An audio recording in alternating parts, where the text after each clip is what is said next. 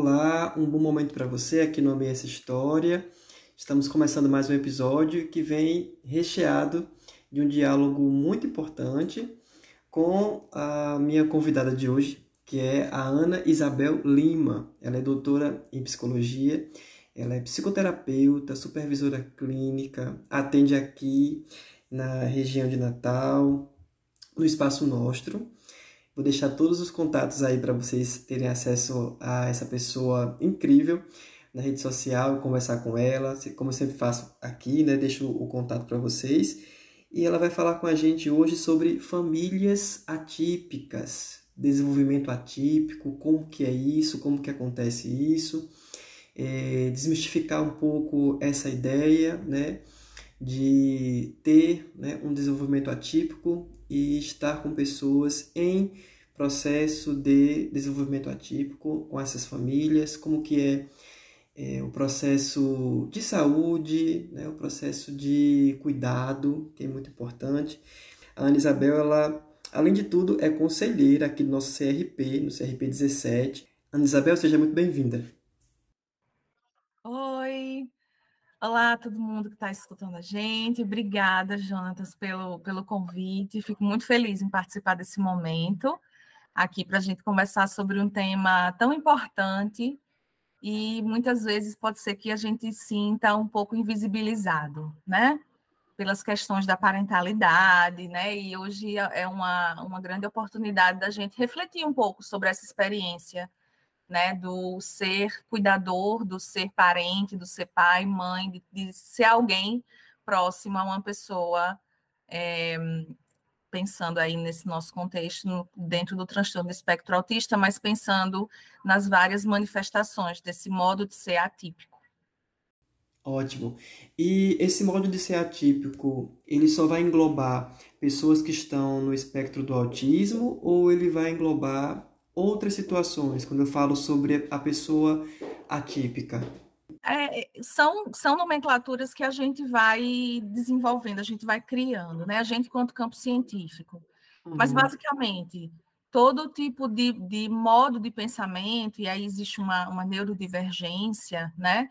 Que fuja de um padrão que é considerado de normalidade, e aqui colocando bem aspas nessa normalidade, né? Se compreende que o cérebro, que o ser humano funciona e age, se comporta e pensa de determinada maneira, é, quaisquer tipos de modos de ser que fujam dessa maneira que se entende enquanto padronizada, a gente pode pensar que seria um modo de ser atípico, né? E aí envolvem né, tanto dentro do transtorno espectro autista, a gente pode pensar TDAH, a gente pode pensar transtornos de atenção, né? Não necessariamente tendo a hiperatividade.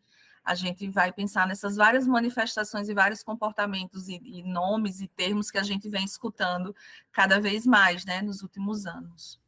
Uhum.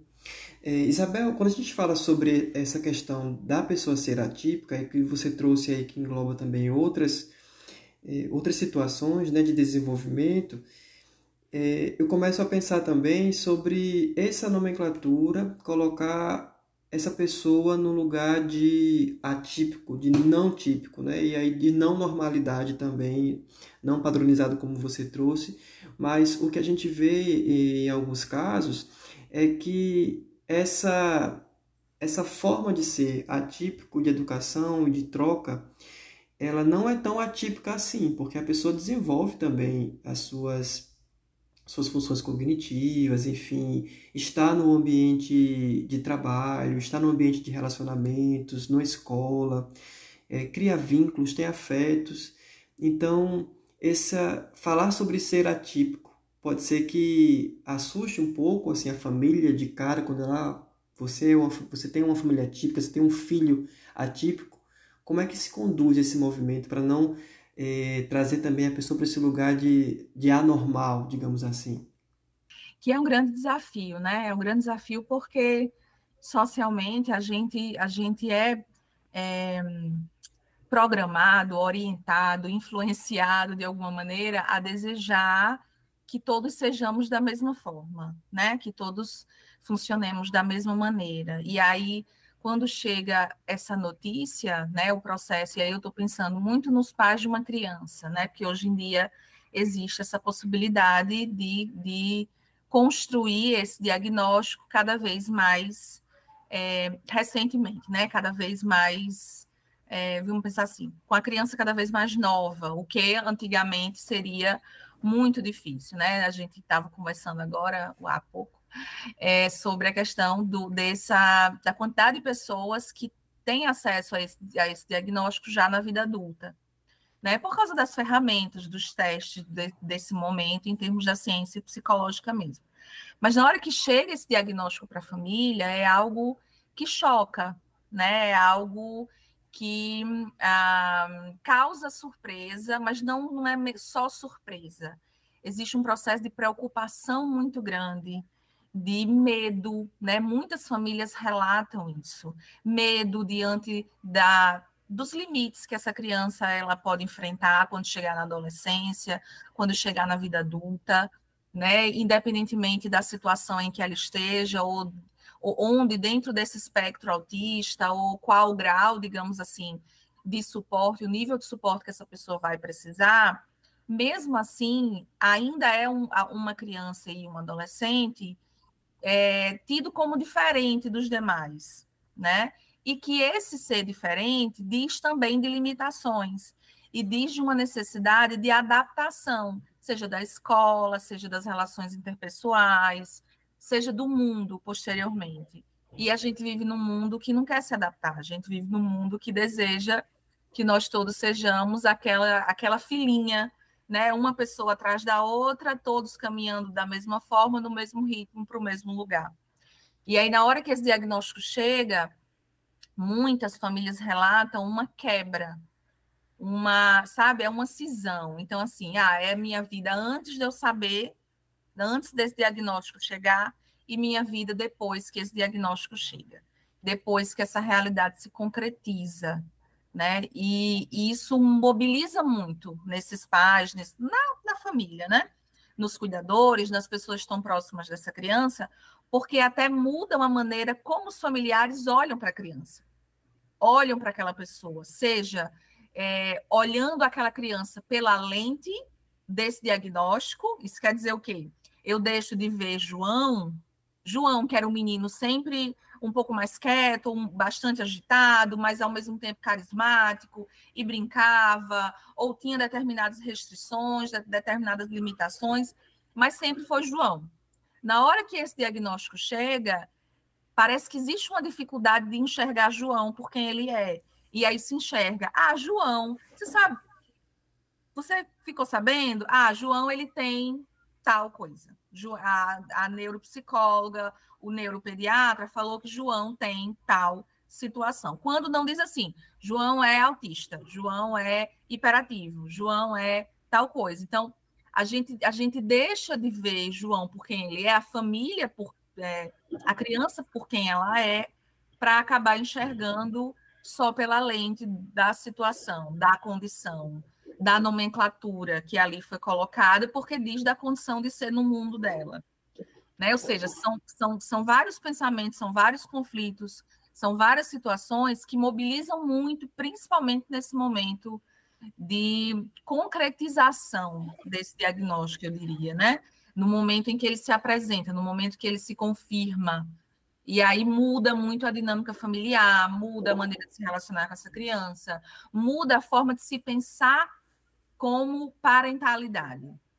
Né? Uhum. Eu diria até que talvez amplificasse é, o peso, a responsabilidade do cuidar de uma criança, né? Porque aí eu faço uma relação.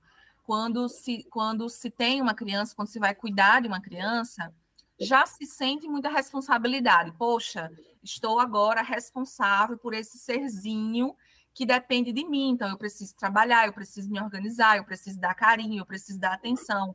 Então, né, vem aí uma nova identidade, que é a identidade de cuidador dessa criança, de pai, de mãe, de vó, de tio, mas de responsável por essa criança. Existe um peso. Quando se descobre ou quando se chega na concretização desse diagnóstico, dessa condição que, que, né, que essa criança está ali representando, algo que me parece é como se amplificasse, né? É como se potencializasse o peso, a responsabilidade, as preocupações, e aí existe uma questão relacionada ao futuro, como vai ser, como as pessoas vão conseguir enxergar, quais são, né, em termos de mercado de trabalho, questões práticas. Mercado de trabalho, ganhar dinheiro, conseguir se relacionar, conseguir se encontrar, desenvolver autoestima, né? E aí a gente se, a gente se enxerga no momento de um, de um grande turbilhão, né, de, de, preocupações, de pensamentos, de tudo que envolvem essa família. Então, é realmente um momento muito delicado, né, e que a psicologia pode sim auxiliar nesse processo de botar o pé no freio um pouco para refletir sobre, primeiramente, o que é que eu penso enquanto parentalidade, o que é que eu penso enquanto esse ser responsável por alguém ou estar próximo desse alguém, criança, adolescente, enfim, para que depois eu comece a entender que é uma coisa que geralmente, pelo menos é, é, é a ideia, que os pais consigam compreender, né, que a criança que a gente cuida, aquele adolescente que nós somos responsáveis, é alguém completamente diferente da gente. E é alguém cujo futuro a gente não tem controle. Então, essa condição de ser família atípica pode potencializar essa sensação de falta de um controle, falta de uma certeza, falta, sabe, das rédeas diante da vida desse filho, que na verdade ele nunca teve. Mas aí a condição atípica parece que é, mostra, sabe, ah, evidencia cada vez mais essa essa indeterminação, essa incerteza frente ao que nos espera. Uhum.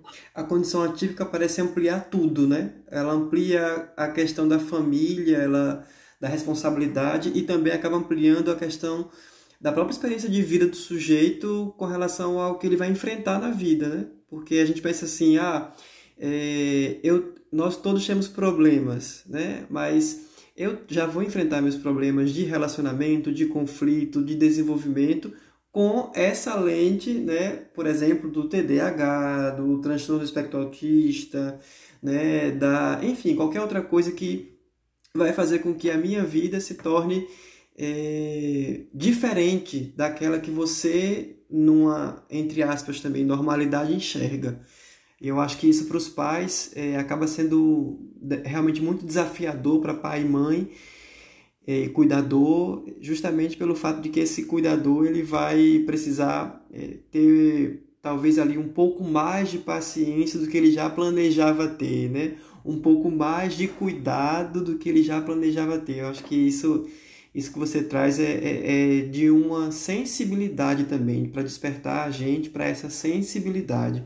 Que muitas vezes a gente vê é, uma mãe de um filho ou filha autista que tem o autismo, né, como você falou, trouxe aqui, um, de um filho ou filha que tem o transtorno do espectro autista, e ela trata de uma forma como se não tivesse em algum momento. E a gente fica olhando, nossa, mas é, é isso mesmo? Você não compreende que seu filho ou filha tem sofre com isso? Não, compreendo, mas nesse momento ele chega a falar assim, é uma criança como qualquer outra criança, né? E isso para gente que, do lado de cá, eu, por exemplo, não tenho essa experiência na minha família, de, de, de ter esse, esse cuidado com uma criança que, tem, que tenha algum, algum transtorno do desenvolvimento, né? algum transtorno do neurodesenvolvimento, enfim, alguma questão que seja de uma necessidade de maior cuidado, né? É, então, para mim, até quanto psicólogo mesmo, eu olho com essa lente do psicólogo, né? Para não, tem que ter esse cuidado, tal. Mas tirando essa lente do psicólogo, até na nessa coisa da da normalidade, de naturalizar tudo, de despatologizar e tudo mais, a gente vai e olha, não, mas é uma criança como todas as outras e não sabe de que lugar está falando não é verdade? Porque para o pai e para a mãe que tem essa vivência é bem diferente essa realidade, né?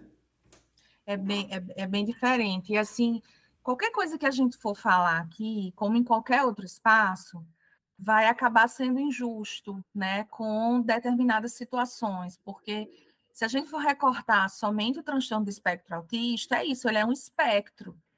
Uhum. Então, vão, sim, existem casos em que existe um menor comprometimento da rotina dessa criança, no modo como ela enxerga o mundo, das limitações que ela que ela enfrenta, e existem situações muito mais delicadas, que vão precisar de um suporte mais intenso, e nisso mobiliza muito mais esses pais. Né? Então, é, toda essa preocupação e, toda, e todas essas mudanças que ocorrem na vida dessa família é, é muito isso. Cada família vai ser uma família, cada criança é uma criança, então, assim, ah, é, é, é é uma criança como outra qualquer? Sim, é uma criança como outra qualquer. Por quê? Porque todas as crianças são diferentes. né? A gente já parte daí. Absolutamente todos nós somos diferentes, né? Um do outro. Só que vão existir condições que vão precisar de um suporte maior, né? né? Estou aqui dentro do, do espectro autista, né? É, enfim, os livros de código diagnóstico eles colocam níveis de suporte, né? E aí do, do nível de suporte mais é, vamos pensar, de menor nível de suporte, que são situações em que, em que a criança não precisa de tanta intervenção, de que ela existem limitações, questões mais sensoriais, questões do próprio processamento, né, em termos de linguagem, de cognição, etc., até situações realmente muito mais delicadas que vão precisar de um nível de suporte maior. E aí a experiência das famílias também acaba sendo muito diferente. Porque imagina, Tá? O que é que geralmente acontece? Ou pelo menos o que a gente enxerga muito no âmbito da clínica?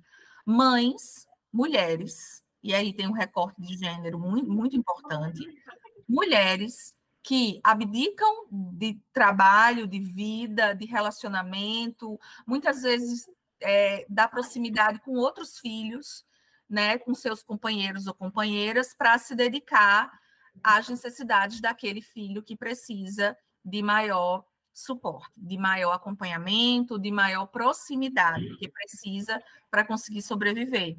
E aí a vida dessa mãe é uma vida de sacrifício, a vida dessa pessoa, fazendo esse recorte que eu estou colocando aqui, a vida dessa mulher, porque ela é mulher, na sociedade que a gente vive, existe muito bem determinada a imposição de papéis de gênero, né? Por que, que a gente não vê tanto homens cuidando de seus filhos nas clínicas?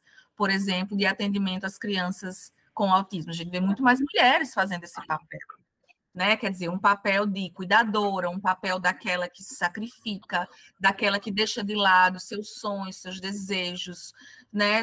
Enfim, tudo que diz dela enquanto pessoa para se dedicar a ser mãe, a, é, a mãe daquela criança, a acompanhante permanente daquela pessoa que precisa dela, porque também se não for ela, dificilmente será outra pessoa né? Então, é, toda essa mudança e, e, todo, e, e, a forma como, como a gente se organiza enquanto sociedade vai dizer também do sofrimento vivido por essas famílias, por essas pessoas, né? O, o quanto que a gente oferece de possibilidades também, de acolhimento, né? Quer dizer, será realmente que enquanto sociedade a gente acolhe, a gente se aproxima, a gente compreende essa condição limitante, né? Ou, é, ou cada um cuida do seu filho e pronto, se acabou, né?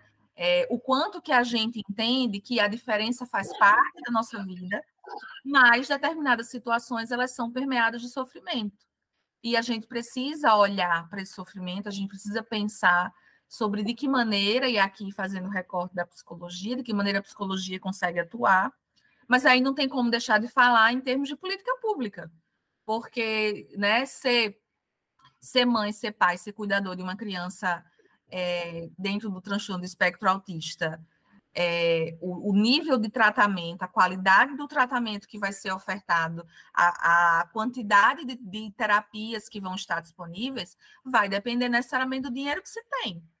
Né? Se, se consegue pagar um plano de saúde, se o plano, se o plano de saúde vai cobrir, né? Se não, como é que a rede está organizada, como é que eu me viro nisso, eu consigo parar de trabalhar, eu vou ficar faltando o meu emprego para ir lá naquela consulta, então, se eu, se eu saio do meu trabalho, quem é que vai sustentar a casa, né? Então, veja que, mesmo que a gente faça, mesmo que a gente olhe, coloque uma lente de aumento nessa questão relacionada à experiência da parentalidade, atravessada pelo autismo, a gente precisa enxergar também o contexto no, né, no qual isso acontece, na forma como, como a gente é, possibilita ou não cuidado. E aí, cuidado é isso: cuidado é dinheiro, cuidado é casa, cuidado é aluguel, cuidado é ter comida, cuidado é ter médico, psicólogos, psicólogos, gente, psicólogo. Você só tem acesso ao psicólogo se você consegue pagar por ele, basicamente, porque existem pouquíssimos trabalhando no Sistema Único de Saúde, menos ainda que tem esse olhar especializado para situações, né, por exemplo, de criança no transtorno espectro autista. Né? E tudo isso gera sofrimento, e tudo isso gera insegurança, gera preocupação, gera né, uma série de é, fatores que potencializam o sofrimento psíquico dessas famílias. Uhum. E essas famílias precisam, então, também desse acompanhamento psicológico, né? Eu até queria compartilhar, quero compartilhar com você aqui é, de uma experiência, né, de, de acolhimento nesse sentido, de perceber uma mãe, né, dentro dessa questão, ser uma mãe, é, uma mãe atípica, né? Ser uma mãe atípica e ela, em algum momento, perceber isso e não com essa, essa coisa romântica de ah, sou uma mãe do diferente, sou uma mãe diferente, a vida é assim, recebi essa missão, né? Como às vezes a gente vê nas histórias como é bonito, né? O sacrifício, a entrega. Não. Ah, o desgaste disso, né? Ela se colocar nesse lugar, estou cansada, não, não queria isso para minha vida, não tenho suporte, não sei o que fazer, não entendo como brinca com essa criança, não entendo como é que é, outras mães conseguem e eu não. Não entendo como é que é, isso foi acontecer logo comigo. Eu nem queria ter filho e quando veio já veio assim. Então tem esse lado também, que não é a coisa romanceada, é a coisa real, né? É esses, esses sentimentos mais viscerais que chegam, que acabam destruindo muito da autoestima dessa mãe como mulher, porque ela se sente incapaz, então eu não tenho capacidade, então eu não tenho, eu sou a única que não vou conseguir, né? Eu vejo tantas ali conseguindo, então como assim eu eu, eu não sou, ah, é, eu não tenho habilidade, eu não tenho inteligência. Foi de mim que veio isso, entende? A culpa, a culpa de ter esse diagnóstico na, na família. Então, isso. Eu queria que você falasse um pouco sobre esse lado também, dessa esse outro lado, que não é essa questão tão resolvida assim, tão fechada, mas essa questão que ainda está aberta para muitas pessoas de, ok, entendo isso existe, mas é, não gosto, não consigo lidar, não sei como lidar com isso. Sim, é, eu cheguei a receber também algumas, alguns casos, já recebi na clínica, é, mães que trazem isso, trazem de. E aí parece. Existe uma demora né, ali no processo psicoterapêutico para essa mãe conseguir é, falar, para ela conseguir colocar em palavras, assim, frases, como você falou. Não queria que meu filho fosse assim, queria que ele fosse normal. É, não gosto do meu filho, né? De você você falar isso, porque são frases, ah, né? Assim, socialmente são horrorosas, são é, ah, proibidas, né? Uma mãe não pode não gostar do seu filho porque se tem uma ideia do que é a maternidade, se sustenta um ideal de maternidade, né, e que acabou ah, naturalizando a ideia da, da culpa. Ah, ser mãe é sentir uma eterna culpa. Parece que você nunca está fazendo o suficiente. Parece que você nunca vai atingir esse ideal. Sempre existe o erro. A culpa sempre é da mãe né? E aí a mãe é colocada aí de novo, faço mais uma vez a relação com o gênero feminino. O gênero, né, ali pensando a coisa do ser mulher. É, então é alguém que foi colocada no mundo para procriar. E aí, se ela foi colocada no mundo para procriar, como, como assim ela não é uma boa mãe? Ela precisa ser, ela vai se esforçar, ela vai dar o sangue para ser. Então, como assim ela foi criada para procriar? Ela diz que não gosta do filho. Que queria que o filho fosse de uma outra forma. Mas como assim? A gravidez não é um momento, um momento lindo, de arco-íris e mágico, e mãe tem instinto, e mãe sabe quando tem alguma coisa errada com seu filho. Existe muita fantasia quando a gente fala sobre maternidade. E isso deposita nas mulheres um peso muito grande e potencializa a culpa. Culpa de quê? Quando a gente pensa na ideia de culpa, a gente pode pensar que existencialmente pode ter a ver com o sentimento de dívida. É como se a mulher tivesse sempre em dívida com a sociedade. Ela está sempre subjugada. Ela, ela, ela precisa sempre uh, provar que pode, que consegue, que é alguém. Né? Se a gente fosse ampliar e aprofundar ao mesmo tempo a nossa reflexão, é como se essa mulher ela tivesse que provar que existe o tempo todo. Porque se ela não estiver provando que ela existe, ela é meramente um útero e é para procriação unicamente. E aí, lógico, aqui para quem está me escutando, ai meu Deus, essa essa psicóloga é muito dramática. Mas assim, aqui é no sentido da gente viajar mesmo, da gente da gente se pensar enquanto sociedade as lógicas que atravessam os nossos comportamentos. E aqui eu não estou dizendo assim, ah, mas eu amo meu filho, eu quero tudo de bom para ele. Jamais que eu diria isso. Massa, ótimo, beleza. Mas vamos pensar por que esse tipo de discurso que a gente encontra na clínica, que é um tipo de discurso que quando chega para a clínica, essa pessoa ela já chega em sofrimento. Porque, infelizmente, as pessoas vão procurar psicólogo quando já estão nas últimas quando já estão num processo de sofrimento intenso. E aí, por quê? Porque acaba que no dia a dia a gente sempre acha que consegue dar conta. A gente sempre acha que dá para escutar uma música, que dá para dar uma corrida no parque. Não que isso não seja prática de saúde mental, é também. Mas existem questões que precisam ser pensadas de uma forma mais calma, mais organizada e a longo prazo. E a gente consegue fazer isso em processo psicoterapêutico.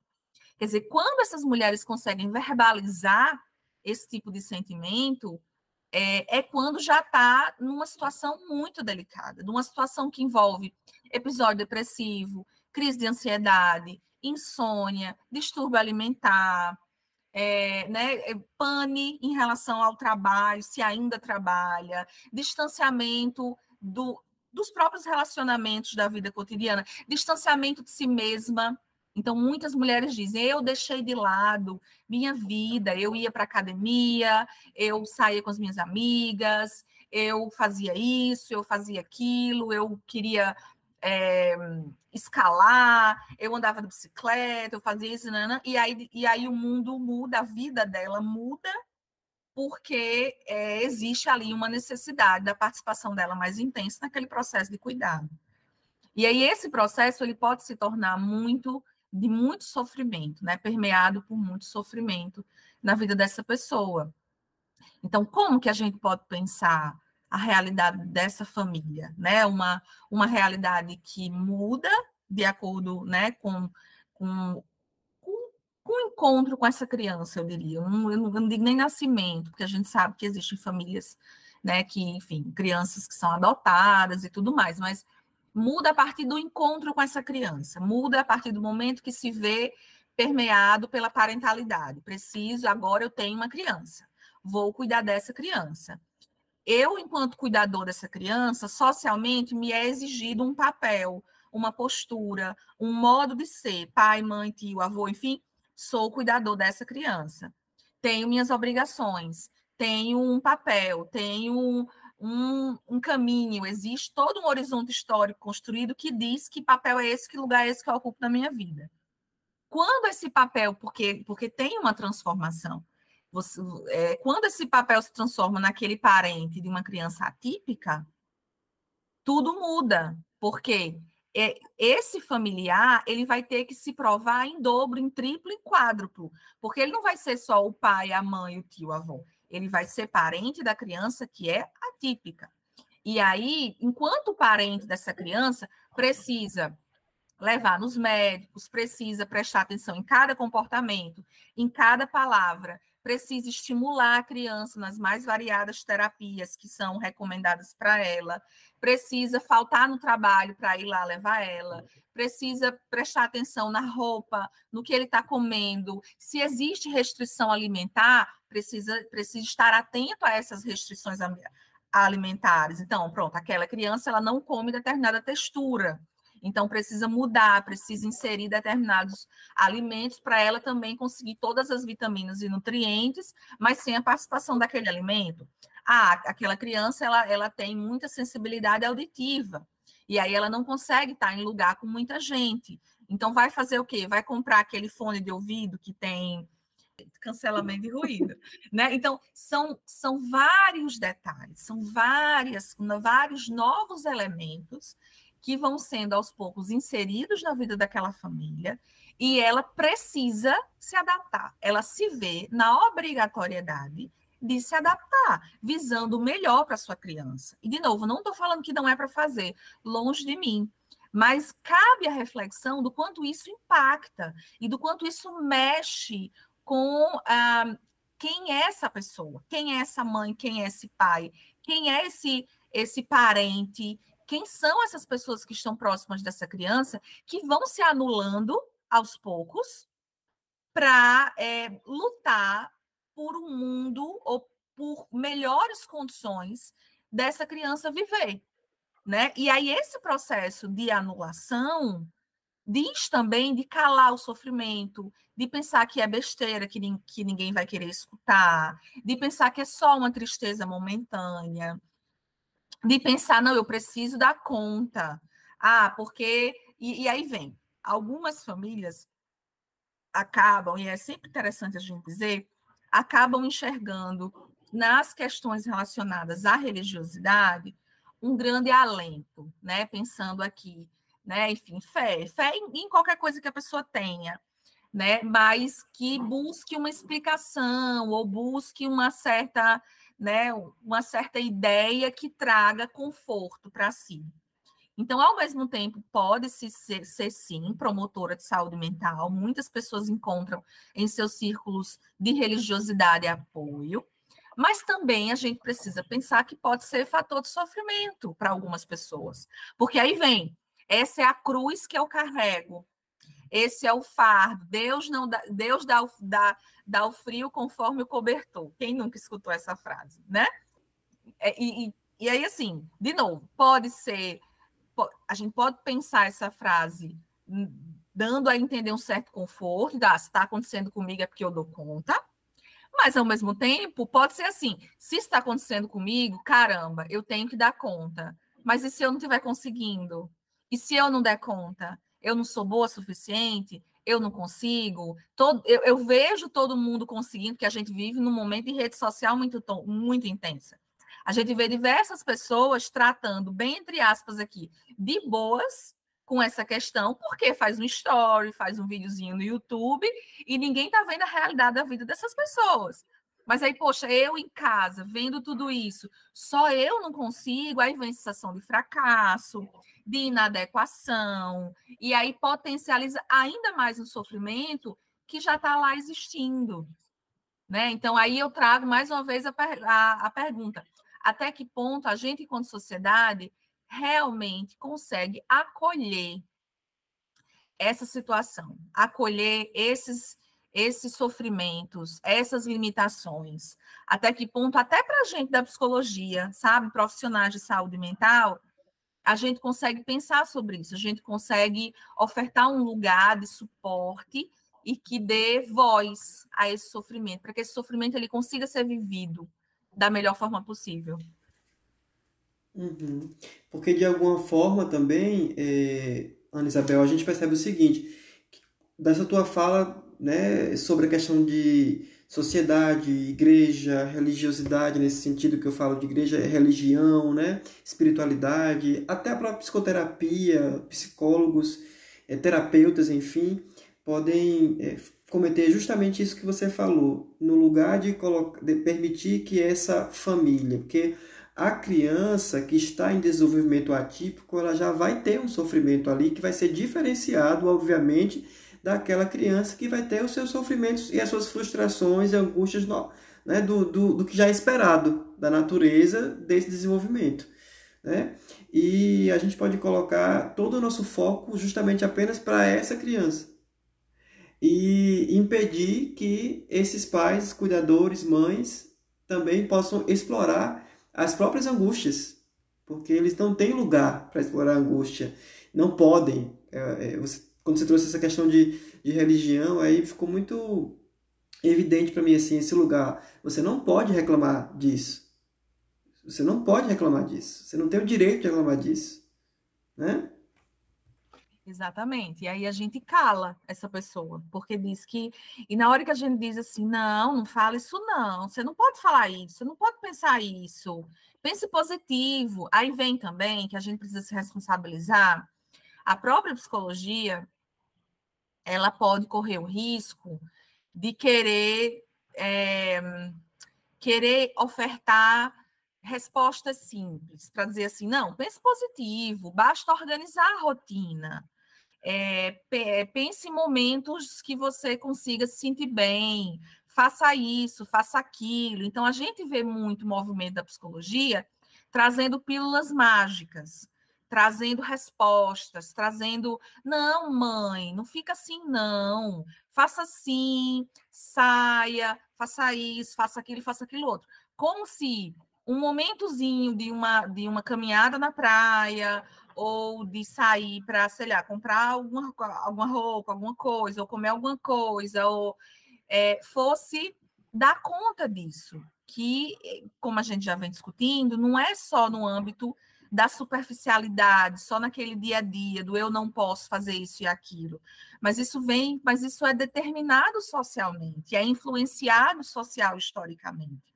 Né? Então, não basta dizer que é para pensar positivo organizar a rotina e procurar um tempinho no dia para cuidar de si, porque isso não vai dar conta. Na hora que, e, e aí é, é, esse o risco a qual me refiro, na hora que a gente vem com essas soluções, com essas micro soluções, a gente cala o sofrimento dessa pessoa. Porque a gente está dizendo assim: olha, o seu problema eu tenho a solução, faça isso. É como se a gente estivesse dizendo: olha, pare de reclamar, porque reclamar não leva ninguém a lugar nenhum. Quer dizer, o que é a psicoterapia, né? Se não um lugar privilegiado da reclamação. Sim. E sigiloso, né? Ou seja, vem aqui, reclame, por favor, vem aqui, reclame de todas as coisas que você precisa reclamar, né? Aquela coisa de você estar tá em casa e pensar, hoje eu não suportei, hoje a, a criança, o adolescente, né, passou dos limites. Esse que eu estou falando que é atípico, né, que tem uma questão atípica, passou dos limites, hoje parece que me resolveu me desafiar. Então, a, essa pessoa está no setting terapêutico dizendo isso, ela tem todo o direito de reclamar, de, de negar até essa, essa é, parentalidade, para que ela possa colocar para fora a angústia que fica lá corroendo a sua, o seu ser durante tanto tempo no seu dia. A terapia tem uma hora de duração, em média, né? mas a convivência com essa pessoa em casa, na família, é 24 horas. Eu, outro dia eu escutei um, um relato é, de uma mãe assim, dizendo: Vocês estão aqui é, com o meu filho, agora ele vai fazer terapia. No máximo que ele passa aqui nesse consultório, nesse espaço, é duas horas, porque ele passa uma hora mais ou menos na chegada, esperando até poder ir acalmando tal, e depois ele vai para terapia, para prática tal. E, e na sequência, pronto, esse tempo que vocês passam com ele é o tempo que eu consigo descansar. Depois que vocês devolvem o filho, eu vou passar as outras 22 horas com ele. E eu não tenho a mesma técnica e a habilidade que vocês estão usando aí que funciona muito bem com vocês, mas em casa, quando eu vou fazer, não funciona também assim. Entende? Então, é desse lugar que, é, quando você traz essa questão da, do espaço para poder é, ser mais sensível a essa, essa mãe, esse pai, é desse lugar que você está falando, né? Isso. E aí, assim, não dá certo com ela em casa porque ela está vinte e tantas horas dando conta de cuidar dessa pessoa, tendo que limpar alguma coisa que derrubou no chão, fazer uma comida, ajeitar um negócio, ajeitar outro, limpar um banheiro, fazer isso, sair para dar conta de alguma coisa. Então, assim, é muito fácil para a gente, porque a gente só tem uma hora do dia com aquela criança. é, esses familiares, eles passam o restante do dia inteiro, então não tem como dar conta, né? É, e aí, a gente falando sobre isso, eu me lembrei de uma, de, uma, de uma fala que uma vez eu escutei de uma mãe falando em relação à filha, que tinha, ao que tudo parecia, estava ali dentro do espectro autista, mas ainda ia buscar a questão do diagnóstico e tudo. E aí a menina já era quase adolescente. E aí ela trazia muito, assim, que tem hora que ela tem muita raiva da filha, que tem hora que, que ela não consegue escutar a voz da filha, que ela briga muito. E ela sempre brigou com essa, com essa filha. E ela, e ela traz assim, eu sei, eu sei que não é para brigar, mas, mas eu sempre briguei muito com ela. E eu sempre tive muita raiva. E aí ela contando, ah, teve uma vez que ela fez alguma coisa, a menina fez alguma coisa, e ela brigou, brigou muito, brigou muito, xingou, falou várias coisas. Pouco tempo depois a menina escorregou, caiu e chegou a bater a cabeça, alguma coisa assim. E aí ela viu e ela disse que ficou paralisada e disse agora, né? Assim. E aí naquele momento ela descreveu como se ela não soubesse direito o que ela sentiu naquela hora. E aí a gente sempre tenta né, fazer com que a pessoa descreva, tente falar um pouco para que a gente consiga compreender, né, para que a gente consiga se aproximar. E ela disse que naquele momento, assim, ela estava com muita raiva, mas ao mesmo tempo preocupada, se tivesse acontecido alguma coisa. Mas a preocupação era, claro que eu amo a minha filha, e eu não quero que nada aconteça com ela, mas bem feito que era para isso ter acontecido, mas e se alguma coisa acontecer com ela? Entende? Então, assim, uhum. é, é, é muita coisa ao mesmo tempo que a gente sente. E às vezes a gente tem esse costume horroroso de querer categorizar os nossos sentimentos, as nossas emoções, os nossos pensamentos. Dizer assim, a ah, raiva é uma coisa, tristeza é outra, alegria é outra. Ana, bem divertidamente aqui falando. Ah, são todos assim e tal. Não, não é tão separado. Acontece tudo ao mesmo tempo, né? Porque nós somos pessoas, nós somos seres muito complexos, nós somos seres muito dinâmicos. Então, naquele momento, ela ficou paralisada porque ela não sabia o que fazer, ela não sabia como reagir. E aí, depois de um tempo, ela disse que bateu a culpa nela.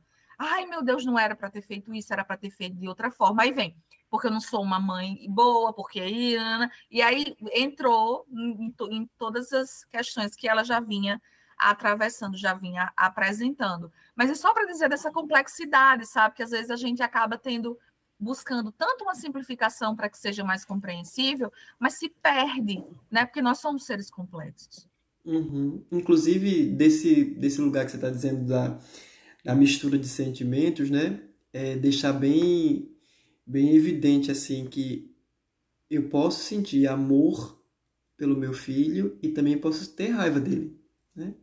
Assim como também eu posso permitir e que, que essa criança ela sinta por mim amor, em algum momento ela também externalize essa raiva que ela vai ter de mim.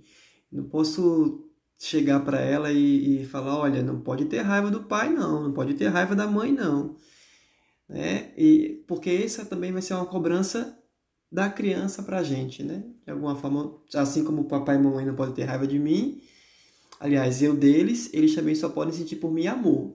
E tudo que vai ser lido como amor vai ser, é, pode ser também deturpado de algum modo, porque aquela repreensão, aquela reclamação, aquele castigo, tudo aquilo, olha, isso aqui é porque eu te amo, né? Então cria-se tanta coisa em torno disso é, é um papo que a gente está tendo agora que vai já vai indo para outro, né, outro lugar, que é o dessa questão da educação, de, daquilo que é dito e do, daquilo que é realizado, enfim, como se constrói o, esse indivíduo. É, Isabel, fale, pode falar. Não, eu ia só dizer que isso, né, como, como eu tinha falado em relação à experiência de uma família atípica, né, como ela é potencializada, né, ela acaba potencializando experiências da, da parentalidade, é, a, a, as constantes tentativas do adulto mandar no que a criança sente é algo muito comum na parentalidade, independentemente de como essa parentalidade se apresenta, né?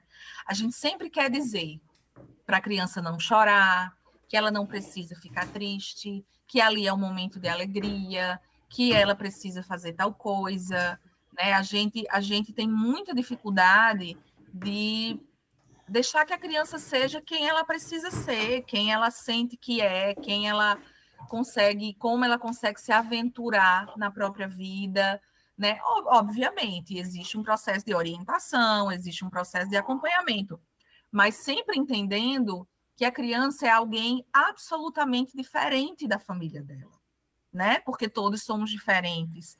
E ela tem direito, né, de sentir o que fizer sentido para ela, o que for mais condizente a partir da interpretação dela em relação àquele momento, né? E aí isso é uma quebra, a gente passa, a gente geralmente, a gente enquanto sociedade, durante toda a infância, a gente fala o, o que a criança deve sentir, como ela deve se comportar. Nisso ela vai entendendo aos poucos que ela não consegue fazer por conta própria, porque eu sempre o adulto vai dizer como ela deve se sentir, como ela deve viver. Quando chega na adolescência, a gente exige que o adolescente saiba. A gente exige que ele tome uma decisão, a gente exige que ele se posicione, a gente exige que ele seja maduro, quando não houve um processo de aprendizado dele por ele mesmo, né?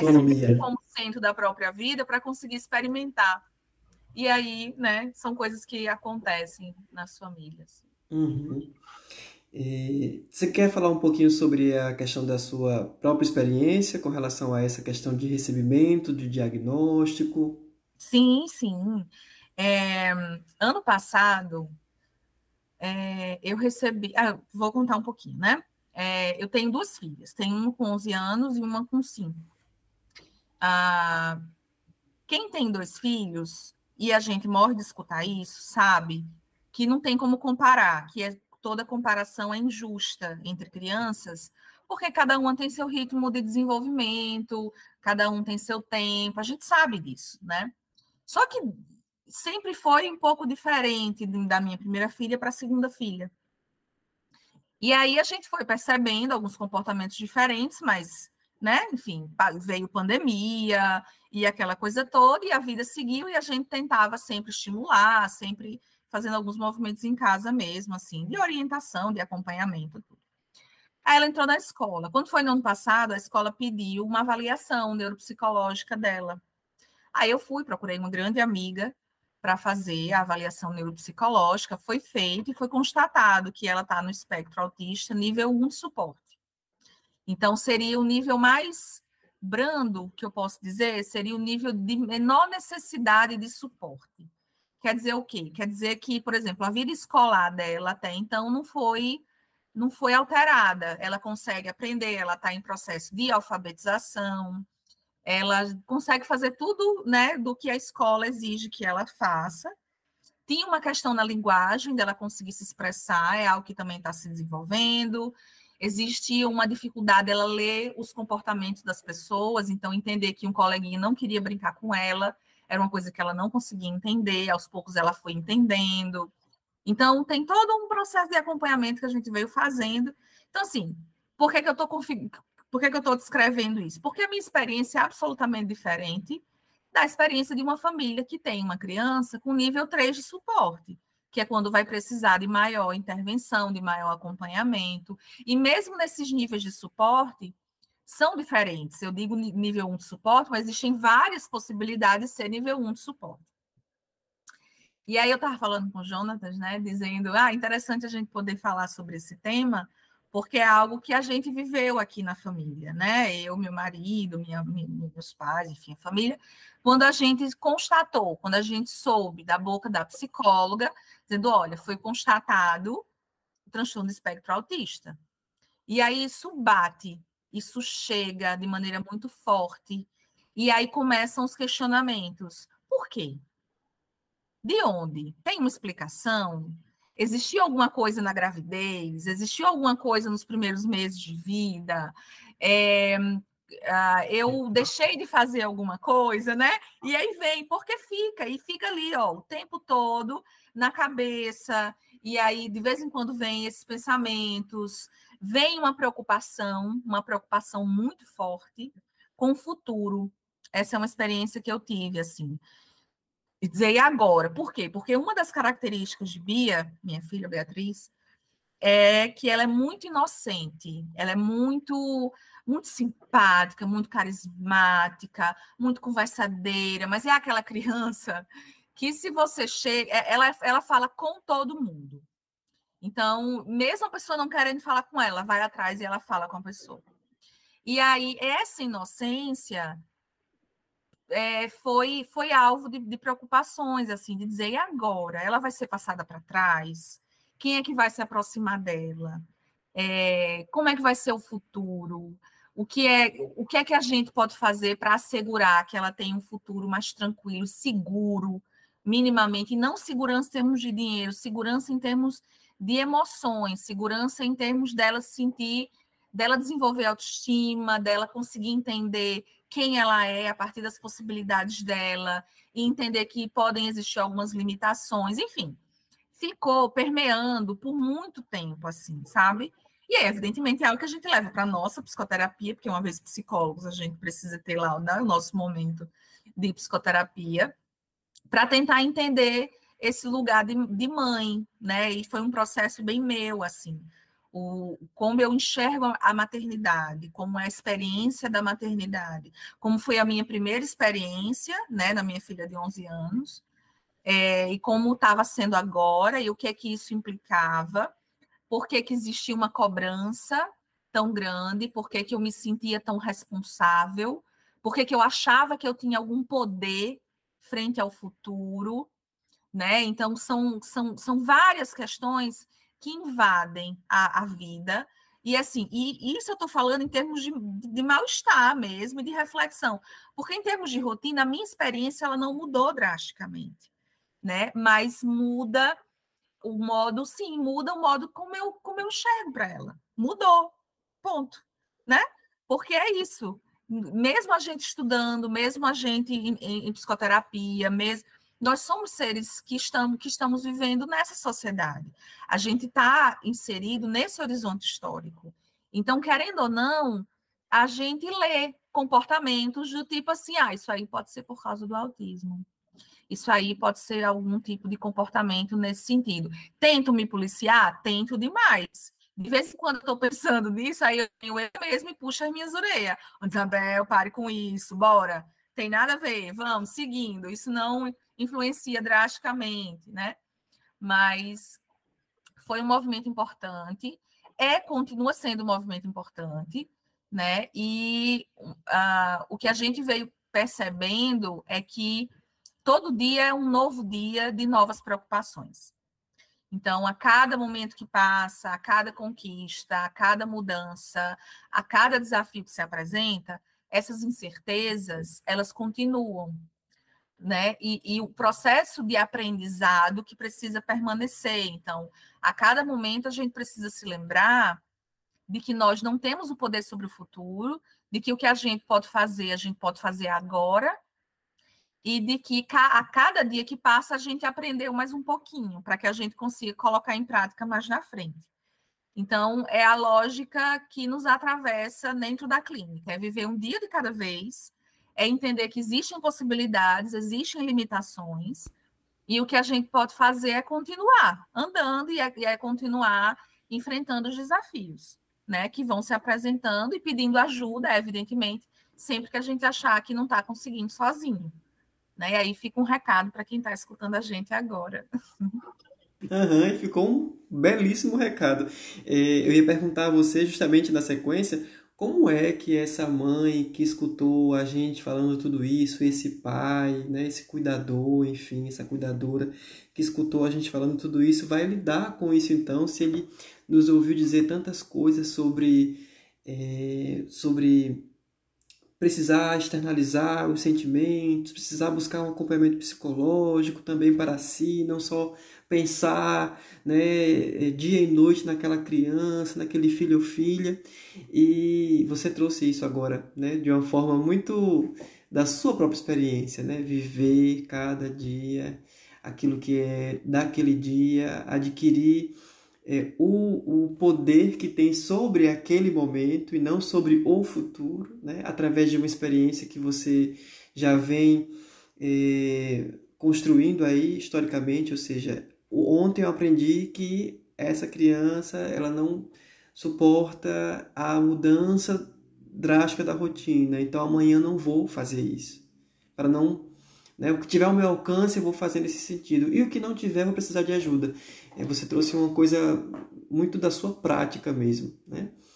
É, Isabel, a mãe, né, o pai, o cuidador, enfim, a pessoa que quiser ter contato com você, ela te encontra com alguma facilidade, mesmo você que se atende online também, né? Dá para fazer esse tipo de atendimento online? Precisa ser presencial? Como que funciona? Hoje eu atendo adolescentes e adultos, né? Então uhum. não estou atendendo criança. Por isso que geralmente quem chega para mim são os pais, são as pessoas que cuidam, né, da, da das suas crianças. É, uh, quem estiver escutando a gente, né, eu, é, dá uma olhadinha lá, você consegue falar comigo pelo meu Instagram, então lá é psi, psi, ponto, Ana Isabel. Isabel com Z, certo? Porque geralmente o pessoal escreve com S, eu sempre digo Isabel com Z. Então, psi.anaisabel lá no Instagram, por lá vocês vão encontrar aquele linkzinho que fica lá na bio, que vai diretamente para o meu WhatsApp. E aí uhum. eu atendo é, presencial e online, atendo presencial lá no Instituto Nostrum, que fica ali em Petrópolis, né? E aí é só falar comigo que a gente conversa. Mas assim, de forma geral, é entender que a gente só faz o que é possível para a gente fazer, né? A gente não vai conseguir fazer tudo, a gente não vai conseguir fazer perfeito, a gente não vai conseguir fazer o que é ideal, porque o que é ideal não é real. Ideal é uma ideia, é um, é um objetivo, mas um objetivo distante, um objetivo abstrato. A gente faz o que é possível ser feito agora, a partir das possibilidades e das ferramentas que a gente tem agora. E aí, aos poucos, a partir do momento em que os desafios vão se apresentando e novos problemas e novas questões, a gente vai lidando à medida que eles vão aparecendo né? Parece simples, mas no dia a dia é bem complicado, porque a gente tem a necessidade de querer dar conta de absolutamente tudo e de prever o que vai acontecer.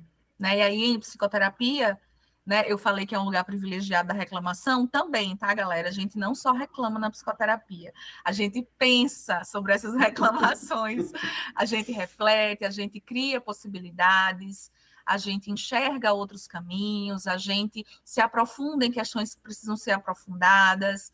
Então, de forma geral, se você que está escutando a gente sente que não está conseguindo dar conta, que não está conseguindo conversar com ninguém sobre isso, ou sente que ninguém vai entender especificamente o que você está sentindo, ou ninguém consegue lhe acolher nesse momento dessa forma mais próxima e mais técnica, busque psicoterapia, busque um profissional especializado, né, para fazer esse processo de acompanhamento, para que nem que seja nesses 50 minutos dessa semana, de cada semana, você conseguir pensar só em você, de conseguir falar sobre as questões que você precisa falar e, e, e, e por quê? Porque nesse espaço a gente pode ser quem a gente precisa ser, a gente pode falar o que a gente precisa falar, porque a gente vai ser acolhido nesse, nesse lugar e vai ter alguém ali perto de você para pensar junto outras formas de ser no mundo e que consigam promover saúde mental.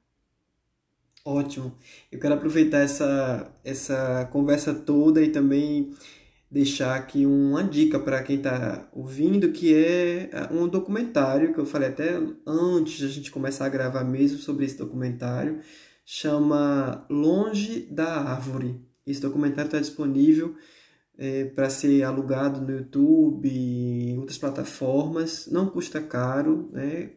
Eu encontrei numa plataforma até bem acessível por R$ 4,90 para você alugar e assistir em casa, né? através do, do streaming né?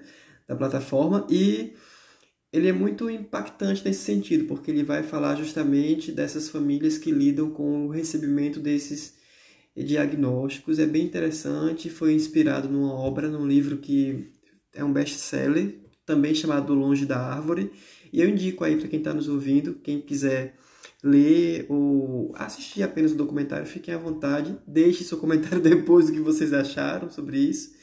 E partindo aqui para os finalmente, Ana Isabel, como é bom ouvir você, como é bom, é, matou muito assim as minhas saudades e, claro, superou em mil as minhas expectativas desse, desse diálogo, dessa conversa.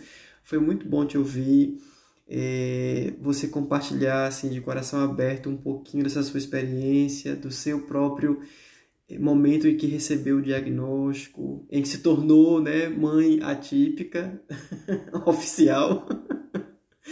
É, foi muito bom ouvir você falar e eu agradeço demais a sua participação, agradeço demais a forma como você recebe o convite tão carinhosamente.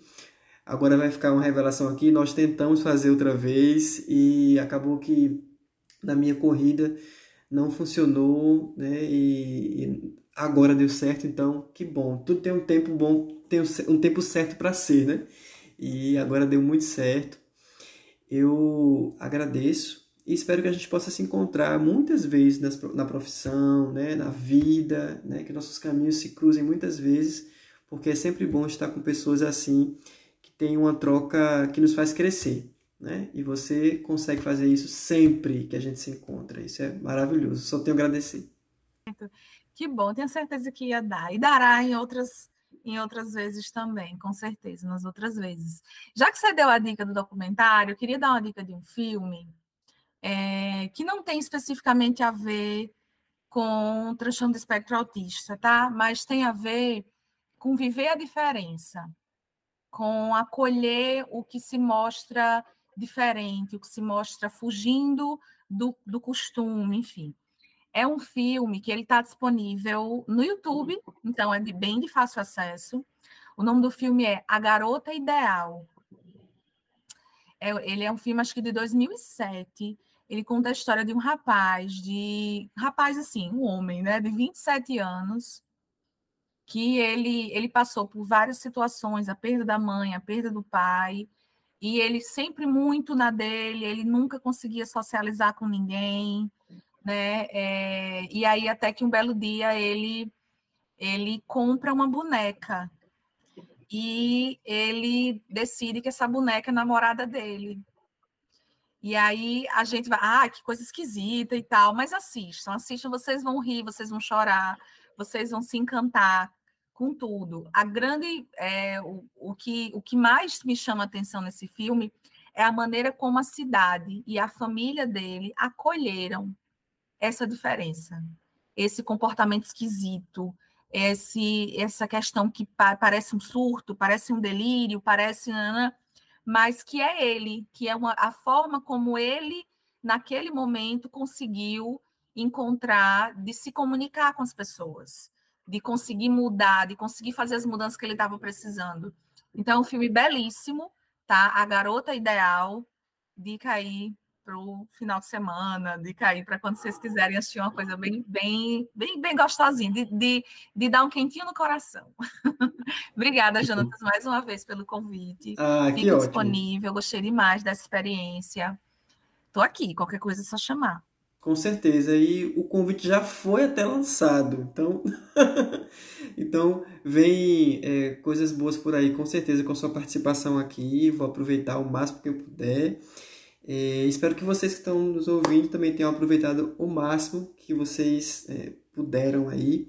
Compartilhem esse conteúdo com quem precisa, com famílias que vocês sabem que precisam ouvir isso. Né? Sigam aí o, o conselho da, da Ana Isabel sobre a questão de procurar a sua psicoterapia, os seus cuidados e vamos nos encontrar novamente no próximo episódio. Até lá. Tchau, tchau.